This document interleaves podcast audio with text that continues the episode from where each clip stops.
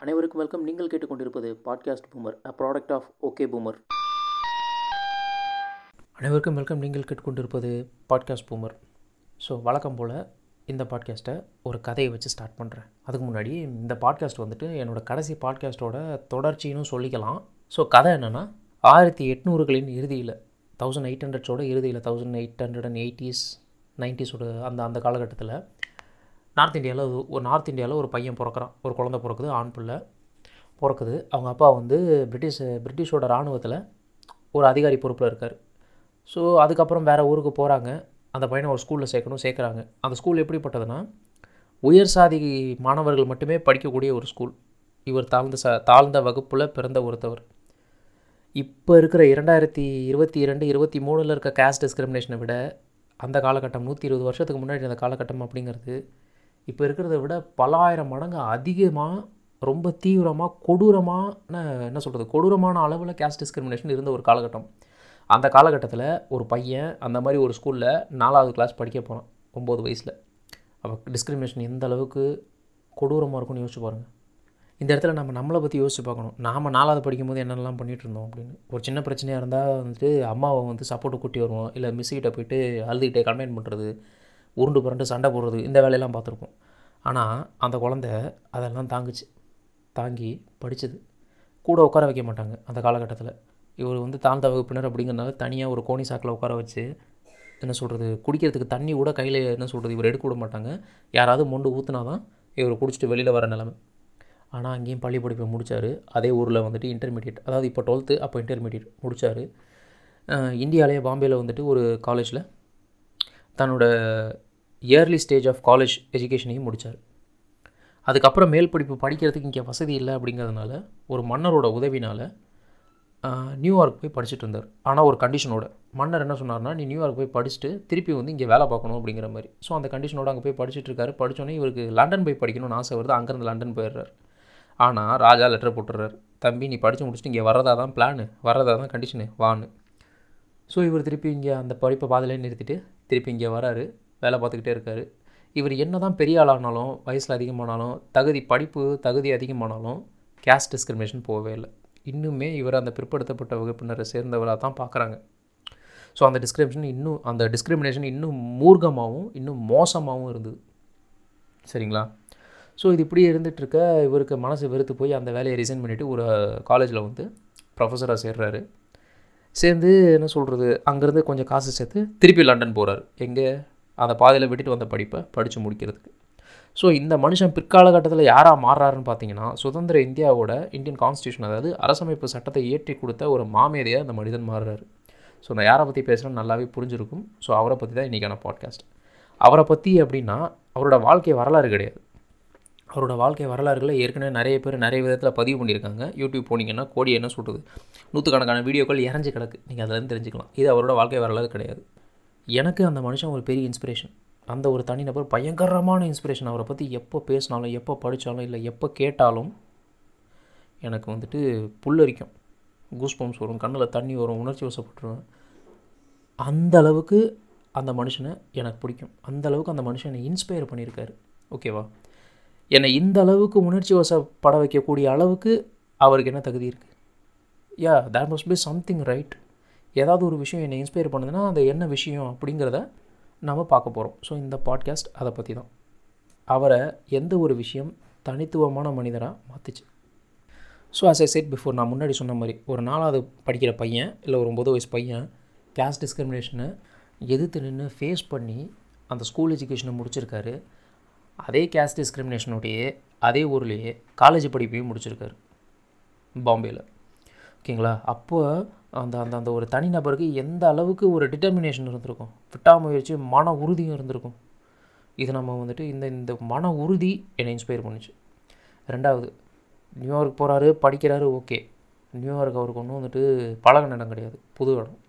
புது இடம் புது மனுஷங்க புது கலாச்சாரம் அங்கே இருக்கிறவங்களாம் எப்படி இருப்பாங்கன்னு தெரியாது யார்கிட்ட எப்படி பேசணும்னு தெரியாது. ஆனால் அவர் சர்வை பண்ணார். இல்லைங்களா? போய் அங்கே சர்வே பண்ணி அங்கே வந்துட்டு த தங்கிக்கிறதுக்கும் படிக்கிறதுக்கான இடத்த தேடி படித்து முடித்து அங்கேருந்து லண்டன் போகிறாரு நியூயார்க்கும் லண்டனும் ரொம்ப தூரம். லண்டனும் புது இடம் தான் புது மனுஷங்க தான் புது ஒரு என்விரான்மெண்ட் தான். அவர் அங்கேயும் சஸ்டெயின் ஆகி படிக்க ஆரம்பிச்சிட்டார். அரசரோட அழைப்பினால் அவர் வந்துட்டு இந்தியா திரும்பி வந்தாரே தவிர அவருக்கு அங்கே எந்த விதமான என்ன சொல்கிறது அந்த படிப்பை நிறுத்தணுங்கிற ஒரு காரணங்களே இல்லை. ஸோ திருப்பி அவர் இந்தியாவுக்கு வந்தார் திருப்பி முடித்தார் எல்லாம் ஓகே. திருப்பியும் போய் படித்தது இது சாதாரணமாக நம்ம பேசி கடந்து போயிடுறோம். ஆனால் பாதியில் நின்று போன ஒரு விஷயத்தை திருப்பி ஸ்டார்ட் பண்ணணும் அப்படிங்கிற ஆர்வமும் இல்லை விடாமுயற்சியும் நம்மளில் எத்தனை பேருக்கு இருக்குதுன்னு கேட்டிங்கன்னா ஜீரோ எனக்கே கிடையாது. ஒரு விஷயத்தை ஆர்வமாக ஸ்டார்ட் பண்ணி அது பாதியிலே நின்று போச்சுன்னா மனசு வெறுத்துரும். அதை திருப்பியும் பண்ணணுமாங்கிற ஒரு பெரிய யோசனையும் சோம்பேறித்தனமும் வந்துடும் ஆனால் அவர் திருப்பியும் போயிருக்காரு. திருப்பியும் போய் அந்த படிப்பை முடிச்சுட்டு வெளியில் வந்திருக்காரு. சரி இது மட்டும்தான் உன்னை இன்ஸ்பயர் பண்ணிச்சான்னு கேட்டிங்கன்னா இல்லை. வேர்ல்டு நம்பர் ஒன் ஸ்காலர் அப்படிங்கிற பட்டமும் அவருக்கு இருக்குது சும்மா யாரையும் அந்த மாதிரி கூப்பிட்ற மாட்டாங்க இல்லையா? அந்த பட்டம் யாருக்கும் கொடுத்துட மாட்டாங்க இல்லையா? என்ன காரணம்? ஏன்னா நிஜமாலேயே அந்த மனுஷன் அவ்வளோ உழைச்சிருக்காரு. ஒரு மனுஷனால் இவ்வளோ உழைக்க முடியுமான்னு நம்ம யோசிச்சு கூட பார்க்க முடியாது. அவர் அவ்வளோ உழைச்சிருக்காரு. அதனால தான் அவர் அப்படி கூப்பிட்ருக்காங்க சரி அவ்வளோ உழைச்சிருக்காரு சரி. இதெல்லாம் ஏன்னு ஒரு கேள்வி வருது? அதுக்கு ஏதாவது ஒரு ரீசன் இருக்கணும் இல்லையா? நான் புரிஞ்சுக்கிட்டது என்னென்னா அந்த காலகட்டத்தில் படிப்பு அப்படிங்கிற விஷயம் ஒரு குறிப்பிட்ட வகுப்பினர் குறிப்பிட்ட நான் ஓப்பனாகவே பேசுகிறேனே ஐயருங்க மட்டும்தான் படித்தாங்க அந்த காலத்தில். புரியுதுங்களா? பிராமணர்கள் மட்டும்தான் படிக்கணும் அப்படிங்கிற மாதிரி ஒரு எழுதப்படாத சட்டம் சட்டம் இருந்தது. என்னடான்னா அது வர்ணாசிரம தர்மம் அப்படிங்கிறானுங்க. அந்த வர்ணாசிரம தர்மம் என்ன சொல்லுதுன்னா பார்ப்பனர்கள் அல்லாதவர்கள் படிக்கக்கூடாது. ஏன் அப்படின்னு கேட்டிங்கன்னா ஏன்னா அவங்களுக்கு படிப்பு வராது. இப்போ நம்ம பேசிகிட்டு இருக்க தலைவர் தலைவரும் வந்துட்டு ஒரு பிற்படுத்த வகுப்பு பிற்படுத்தப்பட்ட வகுப்பு சார்ந்தவர். பார்ப்பனர்களோட தியரி படி பார்த்திங்கன்னா இவருக்கு படிப்பே வராது. தலையில் படிப்பே ஏறாது. ஓகேங்களா? ஆனால் இவர் எல்லாத்தையுமே உடைச்சார். அந்த பார்ப்பன திமிரை உடைச்சார். இந்த பா என்ன சொல்கிறது பார்ப்பனர் அல்லாதவர்களுக்கு படிப்பு ஏறாதுங்கிற அந்த ஒரு ஒரு மூட நம்பிக்கையை உடைச்சார். இத்தனை வருஷமாக வந்துட்டு அவனுங்க மட்டும்தான் படிக்கணும் நாம் படிக்கக்கூடாது அப்படின்ற ஒரு ஒரு சாதிய கட்டுப்பாடை உடச்சி அவர் முன்னுக்கு வந்தார். எனக்கு தெரிஞ்சு இந்த ஒரே காரணத்துக்காக மட்டும்தான் மனுஷன் வெறி கொண்டு படிச்சிருக்காரு போல இருக்கு. அது என்ன அந்த வெண்ணை சொல்கிறது எனக்கு படிப்பு வராதுன்னு படித்து காட்டுறேன் அப்படிங்கிற வெறியில் படித்த மாதிரி தான் எனக்கு தெரியுது. சரி அகாடமிக்ஸ் சார்ந்து அதாவது ஒரு துறை சார்ந்த படிப்பை தாண்டி அவர் வேறு என்னெல்லாம் படிச்சிருக்காரா அப்படின்னு கேட்டிங்கன்னா எஸ் கிட்டத்தட்ட அறுபதாயிரத்திற்கும் மேற்பட்ட புத்தகங்கள். கரெக்டாக தான் கேட்டிங்க. சிக்ஸ்டி தௌசண்ட் அதுக்கும் மேற்பட்ட புத்தகங்களை படித்து முடிச்சிருக்காரு. ஒரு தனி மனுஷனுக்கு சொந்தமாக லைப்ரரியே கட்டியிருந்திருக்கிறாருன்னா பார்த்துக்கோங்களேன். அவர் மறைவிற்கு அப்புறமா அந்த புத்தகங்கள்லாம் வந்துட்டு மக்கள் பயன்பாட்டுக்காக கொடுத்துட்டாங்க. தானமாக கொடுத்தது. ஓகேங்களா? அப்போது இப்போ இந்த இந்த ஒரு இடத்துல நாம் நம்ம லைஃப்பை பின்னாடி திரும்பி பார்ப்போம். ஓகேங்களா? நீங்கள் இந்த பாட்காஸ்ட்டை கேட்குறவங்க எந்த வயசில் இருந்தாலும் சரி திரும்பி பாருங்கள் லைஃப்பை திரும்பி பார்த்து ஒரு எத்தனை புத்தகம் நம்ம படிச்சிருக்கோம் அப்படிங்கிற மாதிரியான ஒரு சின்ன யோசனை. இல்லை எத்தனை புத்தகத்தை படிக்கிறதுக்கு நம்ம வந்து முயற்சி பண்ணியிருக்கோம் அப்படிங்கிற ஒரு யோசனை. ஒரு கேள்விக்குறி வந்து நிற்கும் இல்லையா? சில பேர் படிச்சிருப்போம் சில பேர் படிச்சிருக்க மாட்டோம். நான் தப்பு சொல்லலை. பட் நமக்கு தோணலை நம்ம அதை பண்ணலை. அந்த மனுஷன் பண்ணியிருக்காரு. ஒன்று ரெண்டு இல்லைங்க. அறுபது ஆயிரத்துக்கும் மேற்பட்ட புத்தகங்கள். இப்போ புரியுதா? அவர் ஏன் என்னை இன்ஸ்பயர் பண்ணார்னு இது மட்டும்தான் இது மட்டும்தான் உன்னை இன்ஸ்பயர் பண்ணிச்சான்னு கேட்டிங்கன்னா இல்லை. ஒருங்கிணைந்த இந்தியாவிற்கு சட்டத்தை ஏற்றி கொடுக்கறது அப்படிங்கிறது சாதாரண காரியம் கிடையாது. ஒருத்தர் வந்துட்டு தன்னோட வாழ்க்கைக்கான வந்துட்டு ஒரு பிளானை தேரேஸ் பண்ணுறதுக்கே இங்கே வந்துட்டு முடியலை. ஒரு வீட்டுக்கான பட்ஜெட் போடுறதுக்கே நம்ம உட்காந்து மண்டையை உடச்சி யோசிச்சுட்ருக்கோம். ஒரு நாட்டுக்கு சட்டத்தை ஏற்றி கொடுத்தவருக்கு எந்த அளவுக்கு மன வலிமையும் சிந்தனை ஆற்றலும் ஞாபக சக்தியும் செயல்திறனும் இருந்திருக்கும்? எத்தனை நாட்டோட சட்டங்களை அவர் படிச்சிருப்பார்? எத்தனை நாட்டவங்களை நாட்டோட சட்டங்களை படித்து அதிலேருந்து திருத்தங்கள் செஞ்சு நம்ம நாட்டுக்கு சட்டத்தை ஏற்- ஏற்றி கொடுத்துருப்பார்? இந்த இடத்துல அவரை பாராட்டணும். இதெல்லாம் ஒரு பக்கம் இருக்கட்டும்.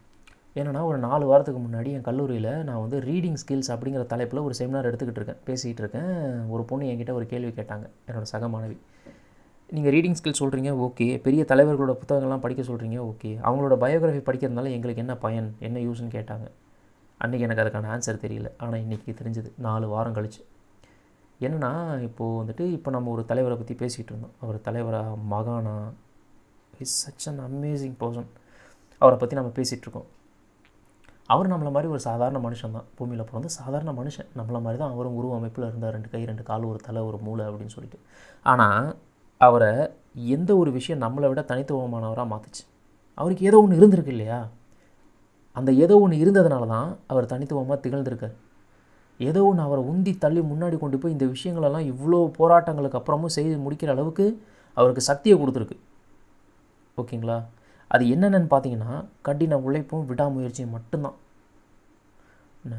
அந்த கடின உழைப்பும் விடாமுயற்சியும் நான் கற்றுக்கிறதுக்காக அவரோட சுயசரிதையை நான் படிக்கணும்னா படிக்கணும். படித்தா தான் எனக்கு அந்த கடின உழைப்புனா என்னென்னு தெரியும். விடாமுயற்சினா என்னென்னு தெரியும். ஒரு நாலாவது படிக்கிற பையனுக்கு இருக்க மன தைரியம் எனக்கு வரும். புரியுதுங்களா? ஸோ நான் உங்களுக்கும் இதே தான் ஜென்ரலாக சொல்கிறேன் தலைவர்களோட புத்தகங்களை நான் ஏன் படிக்கணுங்கிற ஒரு கேள்வி உங்களுக்கு வந்துச்சுன்னா இதுதான் காரணம். நம்மளை மாதிரி சாதாரண மனுஷங்களாக பிறந்த அவர்கள் எதுக்காக தலைவராக மாறினாங்க அவங்கள எதுக்காக வந்துட்டு மக்கள் கொண்டாடுறாங்க அப்படிங்கிற ஒரு விஷயம் நமக்கு புரியணும்னா நாம் அந்த புக்கை படிக்கணும். எந்த ஒரு விஷயம் அவரை அவங்கள வந்துட்டு நம்மளை விட அதாவது ஒரு சராசரி மனுஷனை விட அந்த ஒரு தனிநபரை தனித்துவமாக ஆக்கி காட்டுதுன்னு நம்ம தெரிஞ்சுக்கணுன்னா அந்த நம்ம புக்கை படிக்கணும். ஸோ இதுதான் இந்த பாட்காஸ்ட்டில் நான் பேசுகிறேன் என்ன சொல்கிறது இதை பற்றி தான் நான் பேச வந்தேன். ஸோ என்னால் முடிஞ்ச அளவுக்கு அந்த ஒரு தனிநபர் அந்த ஒரு தலைவர் என்னையே இன்ஸ்பயர் பண்ணியிருக்காரு அப்படிங்கிறத நான் சொல்லிட்டேன்னு நம்புகிறேன் ஓகேங்களா? இதுலேருந்து நான் உங்களுக்கு சொல்கிற சஜஷன் என்னென்னா இது நான் எனக்கே எடுத்துக்கிற செல்ஃப் சஜஷன் சொல்லலாம். உங்களுக்கு கொடுக்குற சஜஷன் சொல்லலாம். அந்த தலைவரோட அந்த ஸ்பெசிஃபிக் குவாலிட்டியை நம்ம ஸ்டாண்டர்ட்ஸாக செட் பண்ணணும். நமக்கான ஸ்டாண்டர்ட்ஸாக செட் பண்ணணும். நாம் அந்த ஸ்டாண்டர்ட்ஸை அச்சீவ் பண்ணுறதுக்கு ஒர்க் பண்ணணும். பண்ண முடியுமான்னு கேட்டிங்கன்னா கண்டிப்பாக முடியும். ஆனால் அதுக்கு விட்டாமுயற்சியும் கடினமான உழைப்பும் போராட்டமும் தேவைப்படும். ஆனால் முடியும். We can do it so நான் அதை நோக்கி பயணிக்கலாம் அப்படிங்கிற ஒரு முடிவுக்கு வந்துட்டேன். நீங்களும் வந்தால் ரொம்ப சந்தோஷம். சேர்ந்து பயணிக்கலாம். ஸோ அடுத்து ஒரு நல்ல கண்டென்ட் இந்த மாதிரி இன்ஸ்பைரிங்காகவும் எங்கேஜிங்காகவும் ஒரு கண்டென்ட்டோட நான் உங்களை மீட் பண்ணுற வரைக்கும் எல்லாரும் உண்மையாக நேர்மையாக கடின உழைப்போட போராடுங்க. சந்திப்போம்.